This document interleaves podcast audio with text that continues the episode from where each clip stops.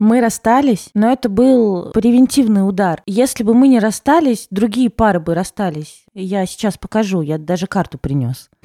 Привет, с вами подкаст «Мы расстались» за микрофонами Никита Савельев. Да, и Настя Аршова.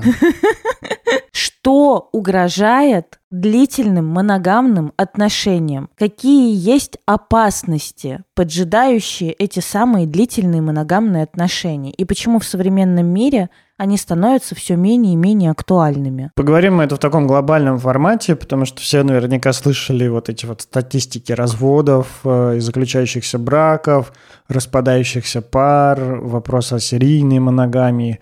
Почему так? И угрожает ли это традиционной семье?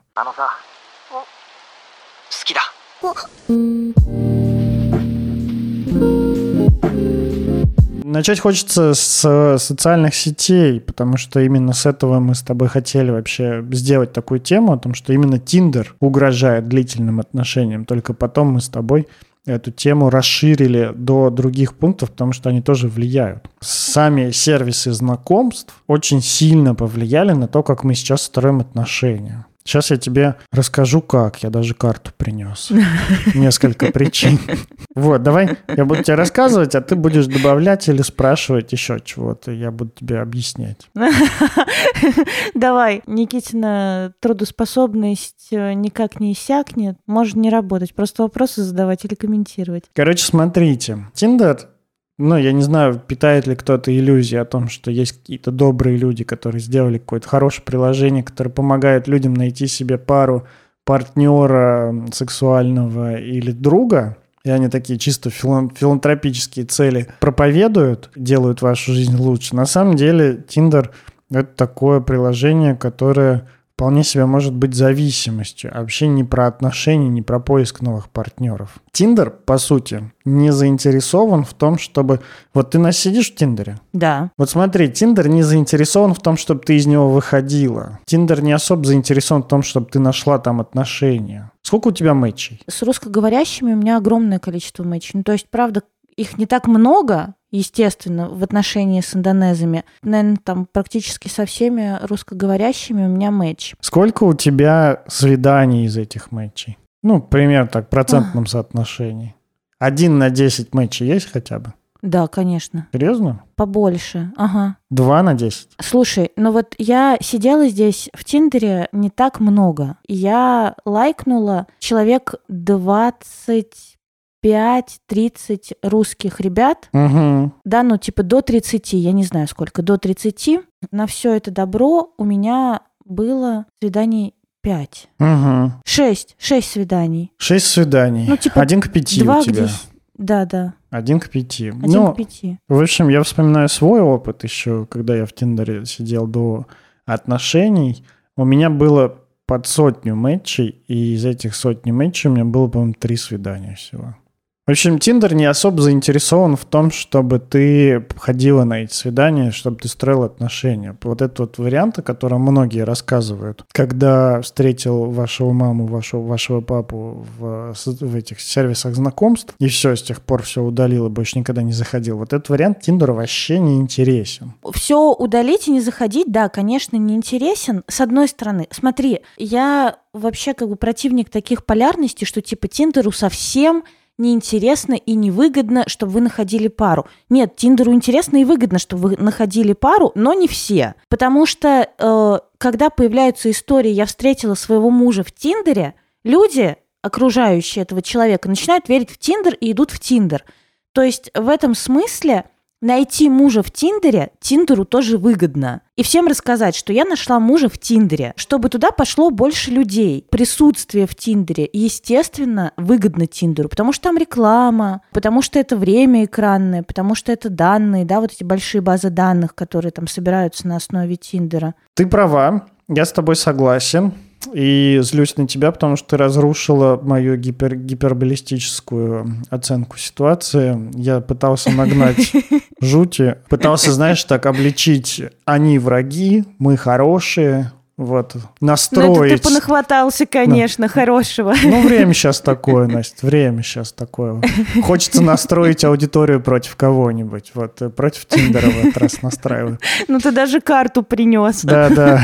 Понятное дело, хочется кого-нибудь против кого-нибудь настроить. Смотри, правда, да, я согласен, что Тиндеру выгодно иметь какие-то успешные случаи. Вообще, когда ты ходишь на какие-то свидания, получаешь какое-то удовольствие от этого, ты э, с большей вероятностью в этот Тиндер вернешься, потому что реально, если ты просто лайкаешь ни, ни- и толку никакого секса от этого не прибавляется, встреч тоже не прибавляется, ты рано или поздно из него уйдешь, поэтому тут подкармливать надо. Я когда готовился к этому выпуску, я нашел признаки зависимости от социальных сетей. Когда я заменил слово «социальные сети» на Тиндер в этих признаках зависимости, я охренел, потому что вот реально Тиндер вполне себе может быть э, похожим на вот эту вот игровую зависимость от однорукого бандита или каких-то других автоматов. Смотри, я сейчас коротко расскажу о признаках. Тиндер, по сути, бесконечен. Ну, в больших городах. В маленьких, правда, там мало людей, но в больших городах Тиндер бесконечен. У тебя всегда есть какие-то люди вокруг. Точно так же однорукий бандит, там нет конечности вот этих вращений автомата. Потом Тиндер предоставляет тебе контент, моментально. Это, ну, вот анкеты. Тебе не нужно никуда идти, тебе не нужно краситься, наряжаться, тебе не нужно стараться. Тебе достаточно просто посмотреть вот анкеты, и э, у тебя следующая анкета доступности одного свайпа. Это даже проще, чем ручку дернуть на игровом автомате. Тиндер выстраивает свою политику, ну не только Тиндер, вообще, когда я говорю Тиндер, я имею в виду сервисы знакомств, адекватные, которые умеют удерживать аудиторию. Они устра- выстраивают э, механику приложения так, чтобы э, давать нам ну, дофамин от новых матчей. По-моему, это дофамин выделяется. Ну, в общем, когда мы видим новые матчи, лайки и тем более суперлайки в нашу сторону, нам приятно. Отличие от уведомления о выигрыше в тотализаторе и уведомления от нового матча. Ну, я сейчас, наверное, говорю про парней, потому что у них их гораздо меньше, этих матчей. А, очень большое, у девушек, наверное, все-таки поменьше, потому что там больше матчей. Вот, но наверное, у вас супер лайки. Но это ведь тоже, но это ведь тоже поглаживание. Да. Ну, типа матч тоже поглаживание. Да. А матч плюс сообщение это вообще типа пушка-бомба. Сообщение, супер лайк – это своего рода, ну, такой выигрыш. Анкеты короткие и удобопотребляемые, то есть тебе не надо разбираться, тебе не надо там думать, как вот все азартные игры, там просто ставь там вот я четыре варианта поставил, выбрал. Здесь точно так же. У тебя два варианта. Либо лайк, ну, три, три варианта. Либо лайк, либо свайп влево, либо там супер лайк. Тиндер алгоритмизирует ленты так, чтобы нам угождать, зная наш вкус примерно, хочется полайкать всех. Это тоже Мгм. такая история, когда, ну, с точки зрения пользователя, мы лайкаем, видим, что там все классные люди, поэтому мы не хотим выходить из приложения, просто боясь, что мы потеряем кого-то клевого или не встретим кого-то клевого. Тиндер отлично умеет нас возвращать, если мы уходим. Он присылает нам уведомления, вернись в приложение, он Наверняка вы сталкивались с таким, что вы вроде посидели в Тиндере, там полайкали людей, потом фигак такие забыли про Тиндер, перестали в него заходить, а он вам через неделю начал матчи насыпать, что у вас матчи пошли. Вот он так вас возвращает. Еще он вам напишет письмо на почту, не знаю, предложит какой-нибудь премиум со скидкой и, в общем, всячески постарается вас вернуть. Уверен, скоро появится, если еще не появилось, клубы анонимных кого? Тиндерологов? Нет, тиндеролог это кто-нибудь, кто изучает тиндер. Тиндер-юзеров? Суперлайкеров? Тиндер-юзеров. Да, суперлайкеров. В общем, Тиндеру не очень интересно, чтобы вы построили себе пару. Я замечала даже за собой здесь. У меня было вот несколько моментов, прям таких, ну, неприятных эмоционально. И я заходила в этот момент в Тиндер и просто всех свайпала туда-сюда вообще без разбора. Ты, ты говоришь об этом, как тебя это так от- Как отвлекало. о зависимости, как, Да. э, конечно, как э, один из способов компульсивно, типа, тревожиться. Ну, потому что можно начать бухать, можно начать компульсивно мастурбировать, можно пойти поесть, а можно посвайпать Тиндер. Туда-сюда, туда-сюда.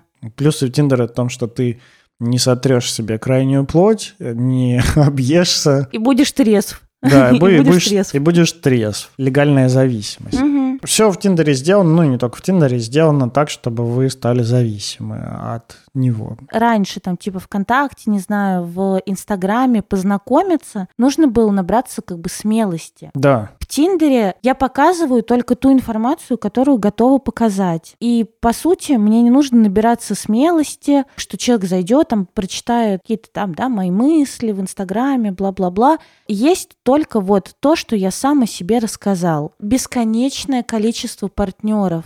Так много, что совсем не надо, ну, типа, держаться. И мы дальше пойдем, как бы там, это уже наши следующие пункты. Что-то не так, даже если мне показалось, что что-то не так, можно не уточнять. Просто удалить пару, просто свайпнуть вправо не разбираться. Ну, как бы не человеческое выходит на первый план, а такая, знаешь, игра проекций. Мне нравится, что ты говоришь, что это игра, и я думаю, правда, для многих, в том числе для меня, когда я использовал Tinder, он превращался не в инструмент поиска партнера и построения каких-то отношений, а в такую реально, ну вот, игру, в которую я там играю, не знаю, когда еду в метро домой, просто когда мне что-то там сложно надо как-то напряжение слить, игра, в которой я просто набиваю лайки. Я даже, ну, я не ходил на свидание, мне просто было прикольно, что, о, я здесь понравился, о, я здесь понравился. Ты с кем-то заматчился, это очень приятно, но когда надо с ним поговорить, или, не дай бог, этот человек тебе пишет «привет», ты думаешь, господи, а что, ну, это большой стресс. А я сюда не за стрессом пришел, я сюда пришел за удовольствием. Поэтому я не отвечаю, на свидание особо не хожу и просто дальше свайпаю, лайкаю, потому что, ну, это такой быстрый дофамин, типа, о, клево, я кому-то понравился. Из-за того, что это может быть одним из таких больших распространенных способов поиска партнера, правда, это может влиять на то, что длительные отношения это такой вот новый соблазн, который появился у нас в э, кармане. Если раньше его не было, то сейчас это штука, которая просто тянет, тебя зовет к себе, говорит, смотри, сколько классных людей, все такие красивые, их так много. А ты до этого, у тебя такого не было, ты просто, о, типа, женщина, ноги вроде не кривые. Зуб тоже. Женюсь. Да. А тут ты такой, типа, ну вот, с одной стороны, типа, там, Людка из четвертого подъезда. А с другой стороны, в телефоне там сотни лучших женщин уже здесь. И ты такой, господи, зачем мне тогда Людка? Я вспоминаю, ну, московский беспощадный Тиндер, и все актуально, то, что ты говоришь. Правда, для московского, для питерского Тиндера, ну, и наверняка для Тиндера в больших городах, где много да. людей. Оказавшись, по сути, в такой деревенской жизни, где, правда, немного народу, Тиндер реально используют для того, чтобы знакомиться, встречаться, найти секс, найти единомышленников, найти друзей. Это очень прикольно. Он совсем другой здесь. Когда я приезжал в Иваново, я заходил в Тиндер, и там, знаешь, сколько было анкет? Что-то примерно семь. Вот я семь раз пролистал, и такой, все, на этом закончилось. Приходите, ну, лет через 18, когда новые нарожаются. Подрастут.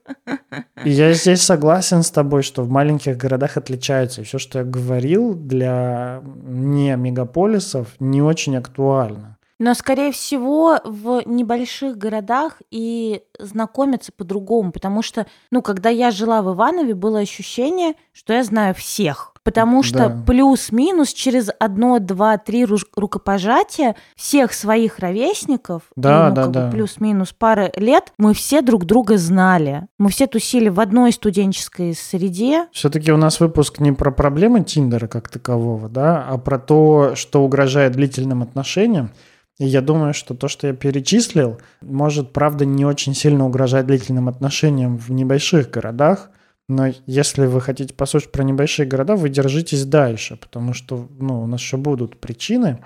А еще я думаю такой факт, что ну, из больших городов влияние так или иначе рано или поздно распространяется на маленькие. Все, что происходит в больших городах, потом будет и в субурбиях. Какое слово я знаю. Вывод такой. Тиндер, правда, развращает. Дает надежду безграничного выбора и, самое главное, иллюзию, что возможно налайкать своего идеального партнера.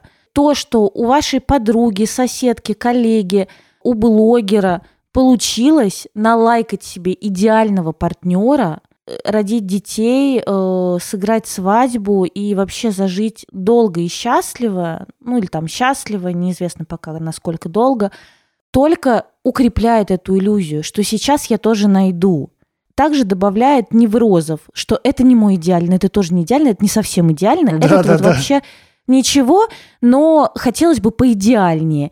И я бесконечно, бесконечно, бесконечно ищу того самого, совсем не обращая внимания на то, что, может быть, у меня уже есть. Да, правда, Тиндер развращает, развращает, хорошее слово. В каком-то смысле развращают еще и новые ценности, которые появляются, про которые все больше говорят. Ну, сейчас ты аккуратнее, тебе сейчас лицо от- отгрызут просто нахрен. Давай скажу, давай скажу не так. Давай скажу, не развращают, они влияют на то, как мы начинаем строить от- наши отношения. Идеально, вообще не доебешься. Э, Идеальная формулировка. Для любых изменений, когда человек из какой-то одной крайности начинает меняться, он обычно улетает в другую крайность. Если вы были в таком зависимом типе поведения, у вас, вы были такие зависимые от партнера, то когда вы это заметите, скорее всего, ну, очень большая вероятность, что вы вылетите просто в контрзависимость, станете такие контрзависимые. Привет, я Настя, и я это подтверждаю. Да, да, я, я тоже. А я, ну, а я наоборот, типа из контрзависимого в созависимый тип. И это нормально, это очень здорово, мне кажется. Это очень такой ну, логичный этап в нахождении баланса и корректировки. И точно так же с, с новыми ценностями, которые приходят в общество, которые в социуме появляются. Они сначала становятся сильно гиперболизированы. Они сильно гиперболизируются и с помощью медиа, и с помощью тех, кто эти ценности несет, а потом только это все устаканивается. Вот. И сейчас э, я бы хотел поговорить о ценностях в, в рамках психического здоровья, выбора себя, вот такие вот. Типа соблюдение личных границ, не- недопуск абьюза в свою сторону. То есть вот это, ты абьюзер, все, удалить, заблокировать. Или э, выход из зависимости. Типа, все, послушал подкаст, обнаружил себя в зависимых отношениях, поставил крест на этих отношениях, сказал отношения говна и вышел из них. Потому что наверняка меня где-то в Тиндере, ну или ладно, не в Тиндере, где-то еще ждет человек, который давно все проработал на психотерапии. Сейчас же ведь про это мемы. Типа там женщина, девочка хочет услышать там что-то такое, женщина хочет услышать, я прошел курс психотерапии. Даже я видел, видел скриншоты даже из Тиндера, где парни пишут, прошел курс психотерапии. Ну, это, блядь, я не знаю, ну это как прошел курс вязания крючком. Но это не про это. Ну, короче, вот есть какая-то идея, которая в обществе ходит, о том, что где-то там есть партнер, который вылечился, и вот никогда этого не будет. Я никогда не столкнусь с этим. И а, сталкиваясь Ну, с этим... или даже просто, понимаешь, э, в той же переписке. Вот мы начинаем общаться с человеком, да, например, также с сайта знакомств. И он говорит что-то неаккуратное. Э, может быть, правда, какую-то критику. Э, может быть, правда, там, ты говоришь, э, пошла смотреть друзей. Он говорит, типа, блин, ненавижу ситкомы. И ну, это безобидно, конечно. Чаще бывает то, что нас цепляет. И мы говорим «сраный абьюзер». Типа, или, блядь, да он просто газлайтер, или, ой, он мудак. Э, заблокировать. Я столько раз слышала такие истории, и я думаю, что за этим, вот, э, за этими новыми ценностями, которые на самом деле прекрасны, ну, кто уж, э, кому, как не нам, их критиковать, э, мы 173 миллиарда выпусков топим за эти самые новые ценности. Но мы никогда, кстати, не топили за то, чтобы вот так вот сразу ставить крест на человеке и говорить, что он абьюзер. Да, конечно, потому что э, мы все-таки пытаемся делать э, это адекватно, экологично. А вот э, это как раз псевдо-новые ценности. Типа ты иди в жопу. А мы с тобой говорим о человеческих отношениях, о контакте, о том, чтобы прояснить. в новых ценностях еще есть вот эта вот история про жить для себя, получать удовольствие, жить каждым днем как-то, отказываться от чего-то плохого, выбирать что-то хорошее. И вот эта вот идея о том, что мы достойны, достойны большего, о том, что мы достойны лучшей жизни, она очень соблазнительная. Особенно, когда я сталкиваюсь с проблемами в отношениях, особенно, когда я сталкиваюсь с аффектами в отношениях собственными – и мне очень тяжело находиться в отношениях, мне хочется из них выбежать. А, я правда думаю о том, что правда, я достоин лучшего. Я достоин лучшего партнера, я достоин лучшего отношения, я достоин лучших отношений, как-то, ну вот, э, времяпрепровождения. И вот эта вот идея, а, которая, ну, она вообще-то очень сильно тиражируется. Посмотрите на вот эти вот все мне, мне очень так нравится иногда забавно наблюдать за вот этими пабликами в Инстаграме, знаешь, которые комиксы рисуют, вот эти вот психотерапевтичные всякие. Они уже давно превратились из психотерапевтичных в какую-то просто психотера... пси... психоэзотерику какую-то такую вот. Ну, в общем, чисто, знаешь, услышал фразу и давай ее везде применять. И вот это вот с каждого утюга, из каждого телефона просто. Вот, вы достойны отказываться от того, что вам не подходит. Вы достойны лучшего. И правда достойны отказываться. И правда достойны лучшего. Но просто это сама вот идея такая, она поддерживает вот часть неправ... Она поддерживает инфантильность что ты достойна лучшего, За и мир так. принесет тебе это лучшее, на тарелочке с голубой каемочкой, да, золотой да, да. каемочкой. Да, она Но под... это реально очень инфантильная идея. Когда мы говорим о том, что мы достойны лучшего, э, подразумевается, что мы это лучшее как бы создадим.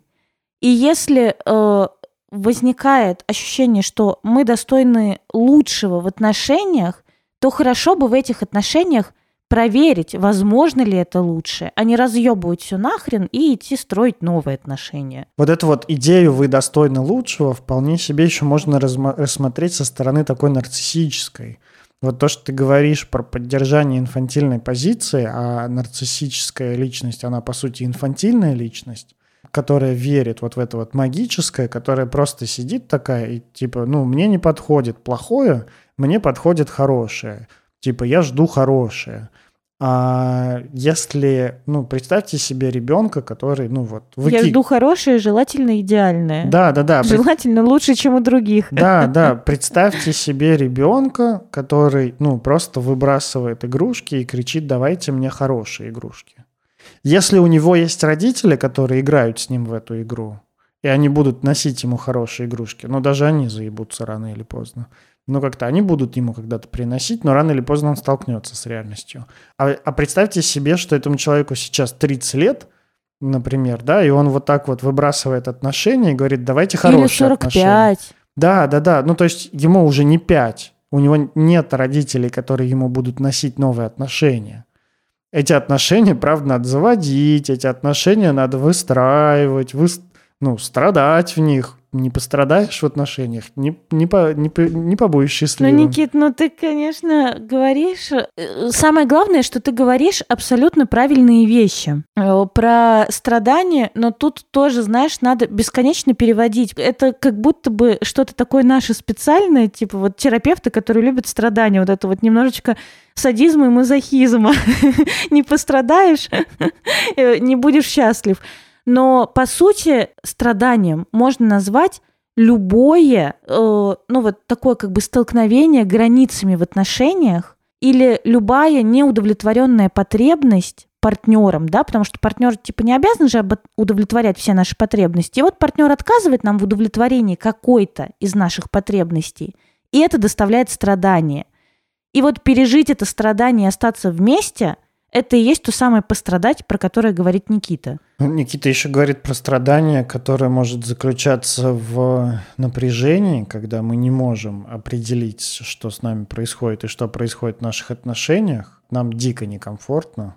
Вот, это тоже такое вполне себе для меня страдание. Я сам, Конечно. Как, когда сталкиваюсь с напряжением, когда не понимаю, что происходит и что делать, дико страдаю.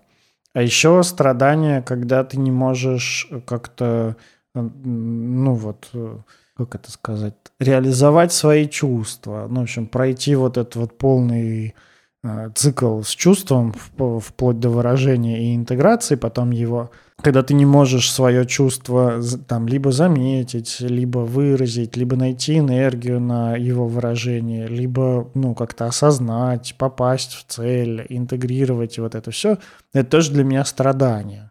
И вот отказ от страдания, если подытоживать вот эту часть, да, которая влияет на длительные отношения, на уменьшение количества длительных отношений влияет отказ от страданий. Отказ от, э, от сталкивания с... От кризисов, по сути, э, если назвать это широким словом, от кризисов, которые всегда являются э, точкой роста э, для души, там, для человека, который проходит этот кризис. Потому что пройти кризис – это огромная э, зона роста. Так сказать, место, чтобы, от, место, чтобы бежать от страданий и сложных чувств.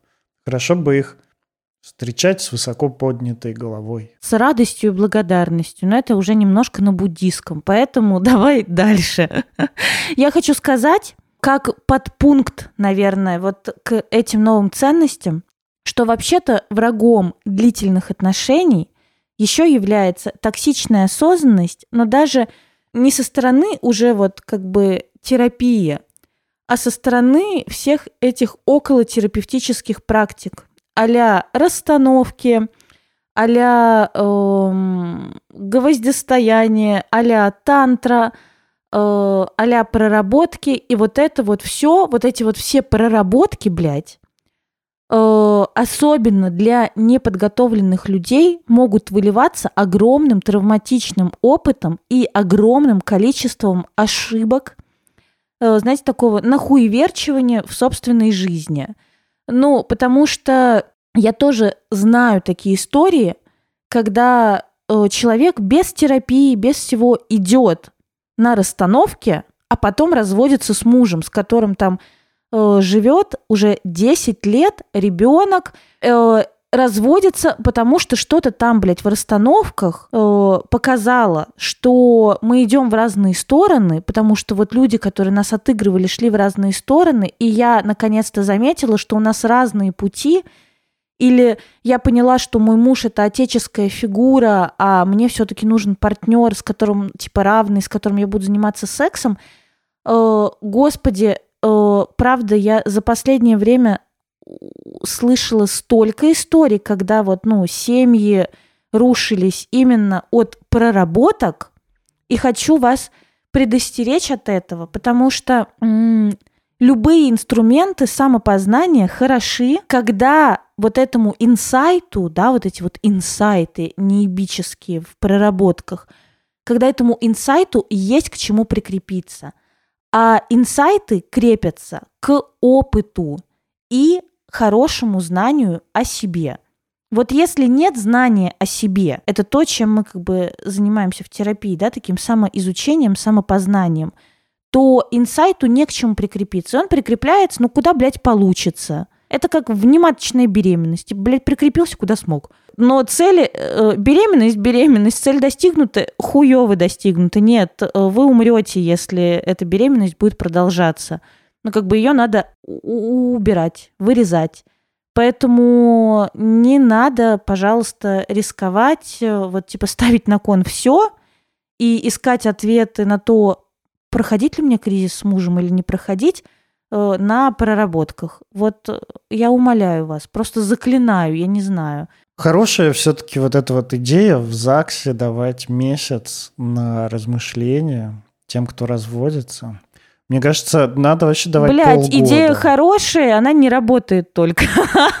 идея хорошая, плохо, что она не работает. ну, знаешь, да, тут херня, херня в том, когда государство забирает на себя вот эту вот функцию э, того, кто остановит. По идее, сам человек себя должен остановить и как-то потратить время и пострадать над своим решением.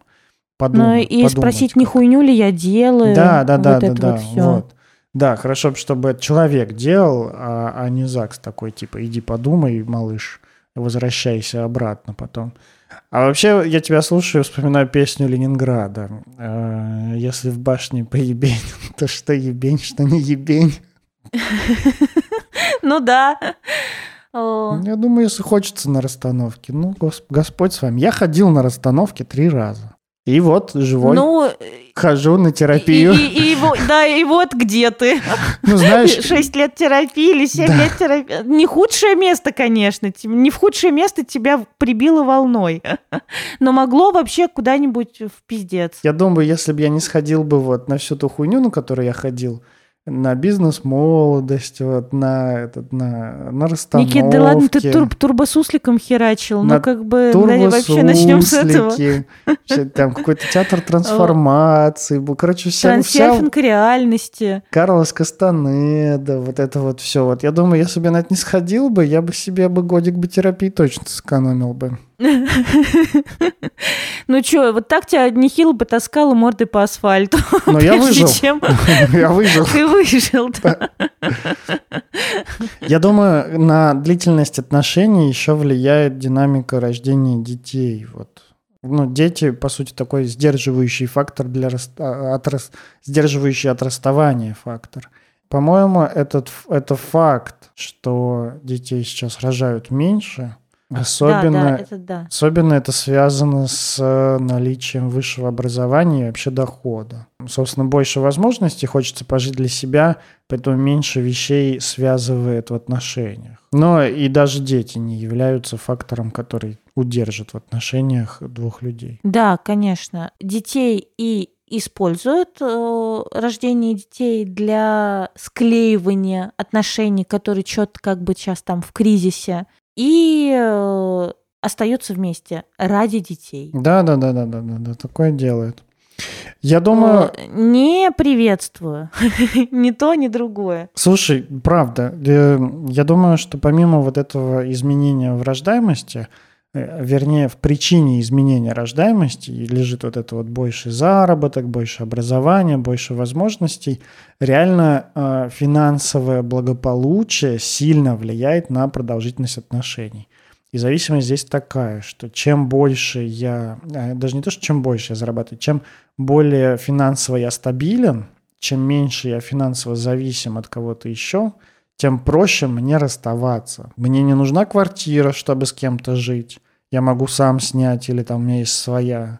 Я не завишу от алиментов. э, Я могу сам или там сама заплатить за ребенка. Я не завишу от, э, не знаю, там партнера, который там работает на заводе, приносит домой хлеб с колбасой. Я могу сам заказать себе там в Яндекс.Лавке что-нибудь э, или в другом. Поесть. Мгм. Да. Появляется тут место, короче, для поиска новых э, причин, новых ценностей и вообще просто разглядывания, а зачем мне тогда отношения. Я помню, как э, один чувак на свидании еще в Москве у меня спросил, а зачем тебе отношения? И знаешь, что я ему ответила? Ну, Нихуя я ему не ответила, потому что он сломал мой мозг. Я просто замялась и замолчала, а потом э, чисто пошла, антисекс вопрос. пошла к терапевту, п- пошла антисекс вопрос, да. После секса, кстати, был вопрос. А, Ну, Поэтому, слава не богу, не до. Типа, я второй раз не потяну, дай-ка я ее спрошу что-нибудь. Сколько детей ты хочешь?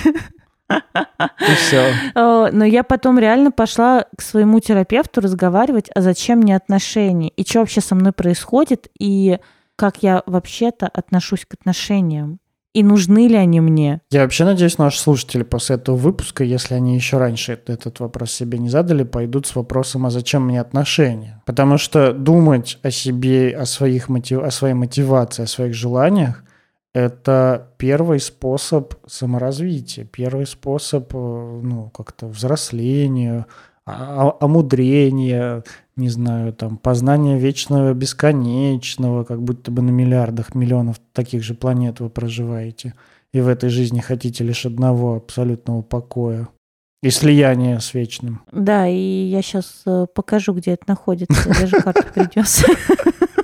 И наверняка, вот вспомните сейчас себя, кто нас слушает, вспомните сейчас себя, сколько раз вы, будучи в отношениях, думали, что, ну, вот было у вас вот это вот мановение, типа, а может, ну, в жопу все эти отношения, может уйти, и вы оставались, потому что думали, блин, он мой еще кредит не закрыл. Или там, блин, мне вот зарплату не дали, куда я поеду сейчас, вот правда. Ну, вроде не так уж и сильно ненавижу его или ее. Ну, или такой, типа, ну, а что, я вообще не из этого города, где я жить буду там, например. Или там... Слушай, ну финансовая зависимость крепко привязывает к партнеру. Очень много тревоги э, как бы как побочка, но очень сильно привязывает терпеть все. Смотри, я даже, вот знаешь, скажу не про тех, кто вот прям намертво связан, да, финансовыми какими-то взаимоотношениями, когда один партнер зарабатывает, а другой не зарабатывает. И ты от него угу. сильно зависишь. Такая, ну, одна угу. из крайних ситуаций. Даже в ситуации, угу. когда, по сути, мы более-менее финансово независимы, есть ситуации, в которых ты такой думаешь, блин, но у меня день рождения впереди, я ждал подарок вообще-то. Я не хочу расставаться сейчас. Ну вот такое. Это же ведь, это, это же ведь тоже такое, ну вот про такие остановки. А, я думаю, многие с такими, с похожими сталкивались. В общем, чем меньше ограничений, вот таких вот, а, тем, тем меньше причин э, оставаться в отношениях, и да. тем больше нужны да. какие-то новые смыслы. Да, да, да. Уровень Выбирать отношения. Уровень сложности хард становится. Вроде казалось бы, что проще с деньгами, а на самом деле ни хера не проще. Когда деньги появляются, ты уже начинаешь думать, а ну у меня все есть. Зачем? Да сто процентов. Ты? Ну, э, я абсолютно точно могу сказать, э, что мне правда пришлось э, попотеть в терапии, чтобы ответить себе на вопрос. А вот э, если я обожаю свою жизнь, все мне в ней нравится, меня не надо ни от чего спасать, и с деньгами все ок, нахрена мне отношения? Ну, я как бы нашла ответы для себя, но это стоило некоторого труда как бы эмоционального. Слушай, у нас еще так много пунктов, а времени мы уже так много говорим. А давай э, просто запишем второй выпуск, потому что у нас реально еще ровно половина осталась. Дорогие наши слушатели, мы на этом прервем наш сегодняшний выпуск и через неделю вернемся к вам со следующими нашими умозаключениями по поводу того, почему отношения длительные могут прекращаться. Почему? Ну что? почему под ударом? Почему да, сейчас почему, почему они под длительные ударом? отношения находятся под ударом? Что мешает длительным отношениям? И пока что мы предлагаем вам поразмыслить вместе с нами. Во-первых, какие еще причины могут ставить под удар длительные отношения? А во-вторых, как вы думаете, останутся ли в будущем длительные отношения? Будет ли возможно в нашей с вами жизни, в жизни наших там потомков, детей, не знаю, внуков, а, будет ли возможно вот эта ситуация, которая часто случалась с нашими бабушками и дедушками, и чуть реже с нашими родителями, которые, там, не знаю, 50 лет вместе. 50 лет, представьте себе, 50 лет, это же так до хрена. Мне столько нет. А они вместе столько, еще до этого пожили. Вот. Вот будет ли такое возможно? Напишите нам Телеграме. Мы сделали там канал, там уже 500 человек точно есть. В запрещенных Он сетях... называется «Великолепные бывшие». Да, это я придумывал название. Все названия нам придумывает Никита, потому что Никита – бог нейминга. Он просто мозг Спасибо. нашей команды. Спасибо. Да, можете тоже мне писать комплименты в запрещенных социальных сетях. Я там их с радостью принимаю. Ссылки на них в описании. Вот, напишите свои размышления. Что ждет длительные отношения в будущем? Будут ли они еще актуальны? Или мы с вами все? Ну, последнее поколение, которое может любить на всю жизнь.